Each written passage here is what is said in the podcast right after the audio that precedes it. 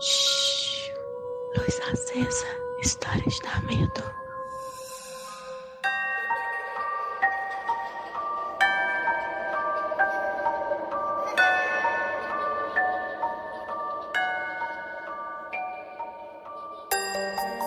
Oi, gente, cheguei.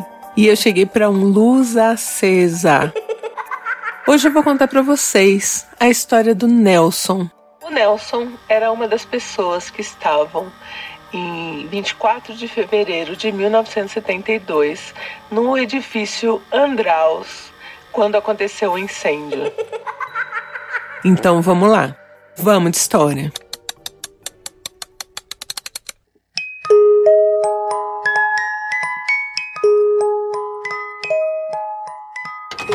Esta história é uma história cheia de sinais. Eu acho que mistérios e sinais de tudo que foi colocado ali para o seu Nelson, que na época, né, era tinha uns 30 anos. É, tudo que foi colocado para ele ali, né, naquele dia, desde, desde a hora que ele acordou, e ele não percebeu os sinais. O Nelson trabalhava no décimo andar ali do edifício Andraus. Para quem não conhece, o edifício Andraus é um edifício aqui do centro de São Paulo.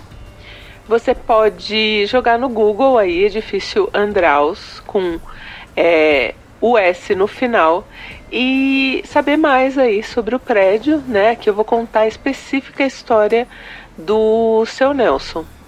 O seu Nelson, em 1972, era aí um recém-casado. Ele não tinha filhos ainda, né? A mulher do seu Nelson trabalhava como professora primária numa escola municipal, ali também no centro de São Paulo. E o seu Nelson trabalhava no edifício Andraus, no décimo andar. Ele, um advogado, trabalhando como auditor. E assim era a vida do seu Nelson. A rotina dele era acordar de manhã, tomar café, ficar ali um tempinho com a esposa e depois ir trabalhar. Naquela manhã de 24 de fevereiro de 1972, o seu Nelson acordou como todas as manhãs.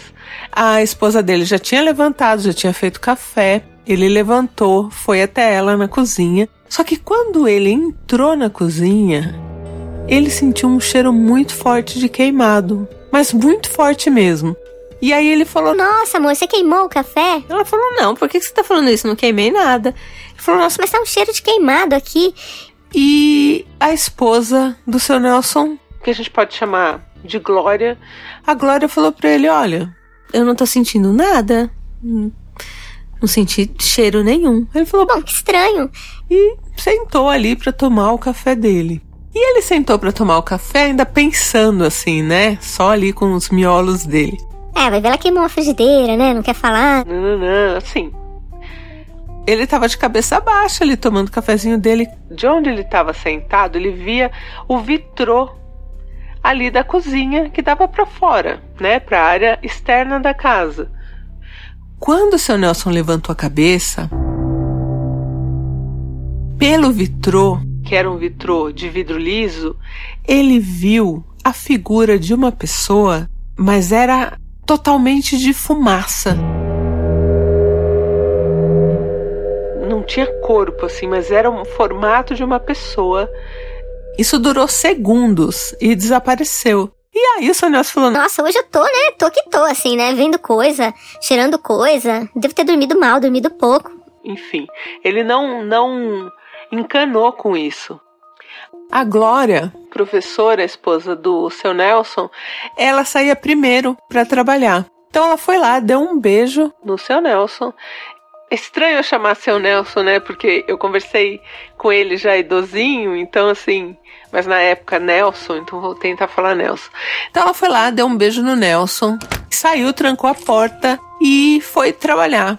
Só que ela estava com a chave dela na bolsa, não percebeu e ela trancou a porta e levou a chave do Nelson.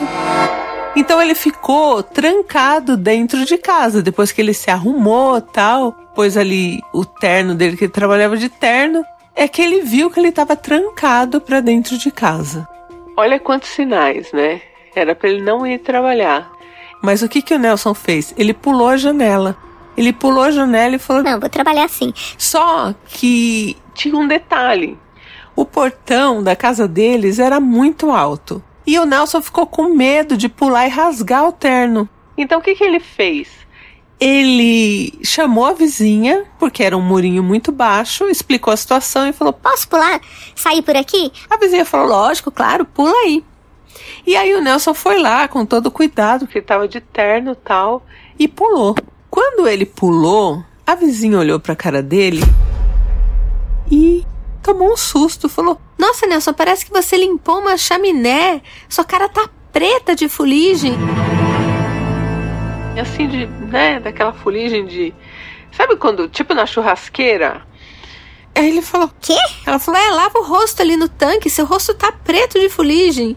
Só que a vizinha ficou olhando estranho pro Nelson, porque o que, que aconteceu? Quando ele pediu para pular, que ele tava do lado de lá do muro, o rosto dele não tinha fuligem.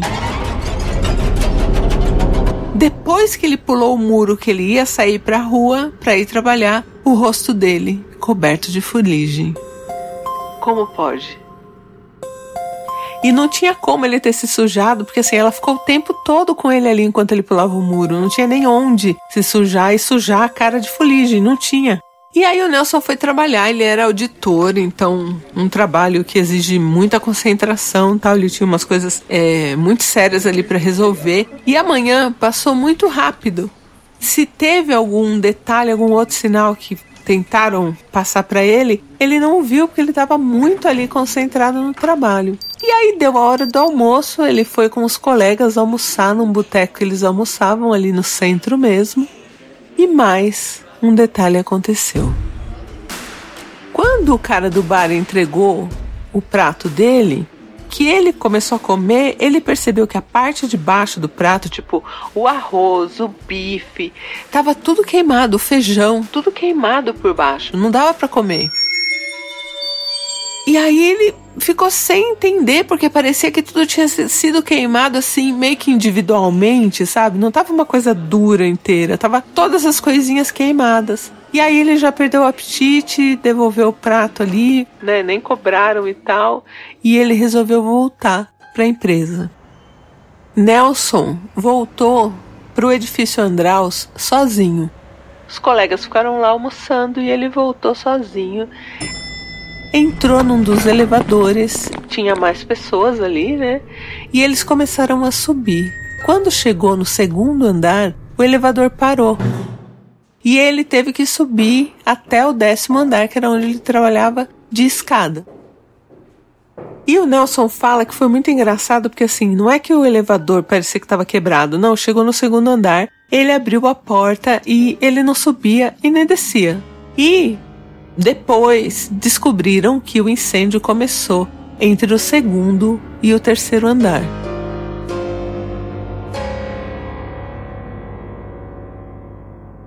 Nelson continuou trabalhando, concentrado ali nas coisas que ele tinha que fazer. E quando foi exatamente 15 e 35, as luzes do edifício Andraus se apagaram.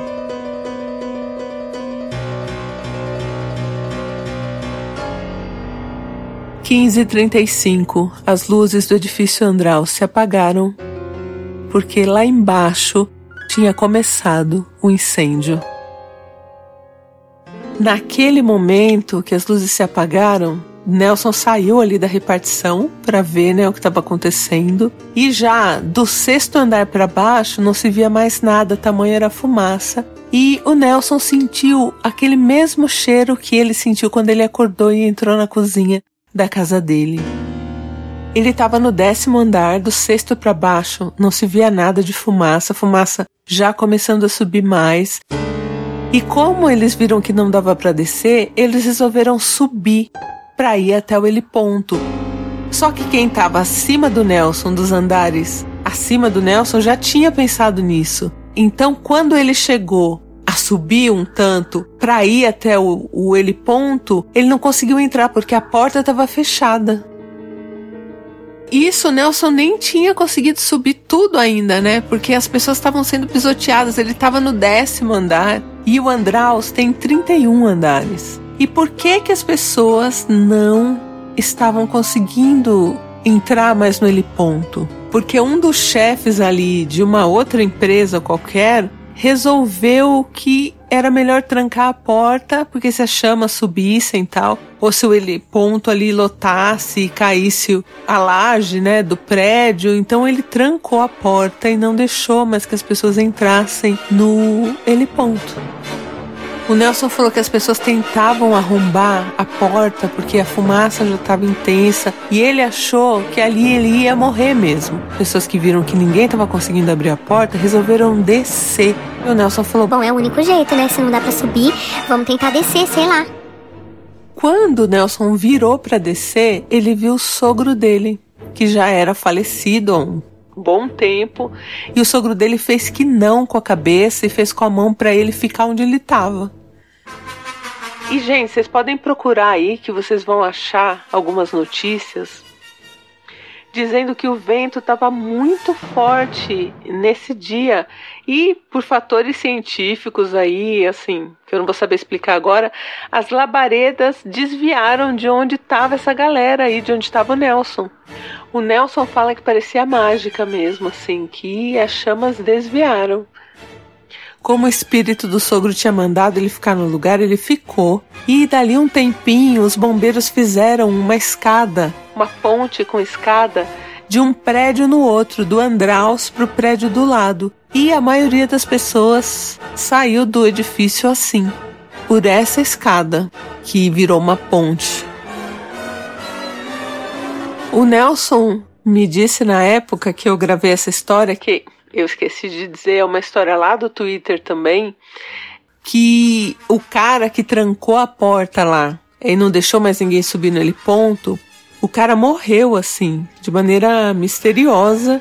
Ninguém sabia do que o cara tinha morrido, só que muita gente encontrava esse cara nas escadas ali do Andraus. Dizem que este cara que trancou a porta e não deixou que as pessoas saíssem, né? ficou ali dentro do prédio. Então, se você subir hoje o Andraus pelas escadas, pode ser que você encontre ele. Esse cara, ele gostava de fazer uma brincadeira, ele desenhava na parede com o dedo, assim, sem ter caneta, nada, né? E falam que ele, você pode ver ele fazendo isso ali pelas escadas do Andraus. Eu não acredito que o lugar seja mal assombrado, mas tem muito relato aí na internet foram 16 mortos, 11 deles no 11 andar, então pensa. Seu Nelson estava no, no, no décimo, né? Essas pessoas estavam numa parte do 11 andar que a porta, uma porta de ferro, estufou e ficou muito quente e eles não conseguiram sair.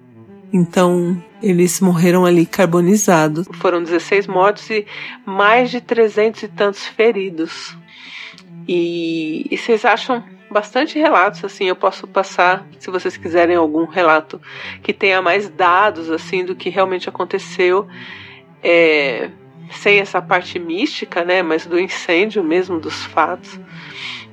E é isso, essa é história do seu Nelson, que teve vários avisos de que não era para ele ir trabalhar. E eu fiquei de postar. Só que durante o dia eu mandei uma mensagem para a filha do seu Nelson, né, dizendo que ele já quando ele conversou comigo, ele, né, já era, já estava bem idosinho e para falar, né, que eu ia contar a história no podcast e tal. E ela me mandou um áudio curto dizendo: "Ah, espera, né? É, que eu queria falar com você". Falei: "Bom, de repente ela vai me falar que não é para eu gravar, enfim, aí eu não soltei para vocês, mas ela só queria me informar que o seu Nelson tinha falecido já faz um tempo tal. E aí fica então essa história aí, a memória do seu Nelson que escapou, né? Foi uma das pessoas que conseguiu escapar aí do incêndio do edifício Andraus. Oi, não inviabilizers, aqui é a Tainá de Belo Horizonte e eu tô chocado, assim.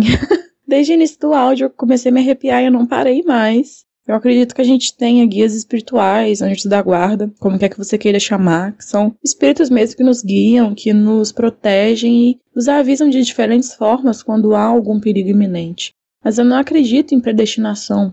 Não acredito que as coisas são para acontecer, que elas estão escritas e elas vão acontecer e assim nossos guias só nos desviam desses perigos, dessas possíveis tragédias. E aí quando eu ouço relatos como o do seu Nelson, eu fico bugadaça. Eu fico assim, gente, o que, que explica isso, sabe? Esse incêndio era para acontecer, as pessoas que morreram tinham que morrer. Eu acho bizarro pensar nisso, eu acho um pouco cruel também com a memória das pessoas que faleceram, mas assim, tô boquiaberta Ainda não absorvi direito a história do seu Nelson.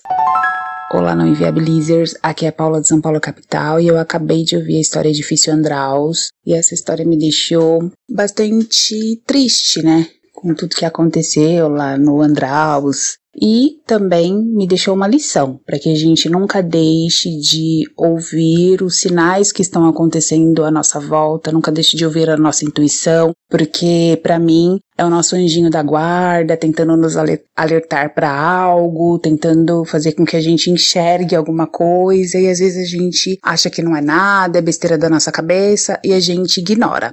Então é isso. Seu Nelson não tá mais entre nós, mas eu deixo um grande beijo para a filha dele e um beijo para todo mundo. Comentem lá no nosso grupo do Telegram, se você não tá no nosso grupo ainda. Entra lá, é só jogar na busca Não Inviabilize. Nós estamos no YouTube, nós estamos no TikTok, é só jogar na busca Não Inviabilize que nós aparecemos. Então é isso, gente. Um beijo e eu volto em breve. Luz Acesa é um quadro do canal Não Inviabilize you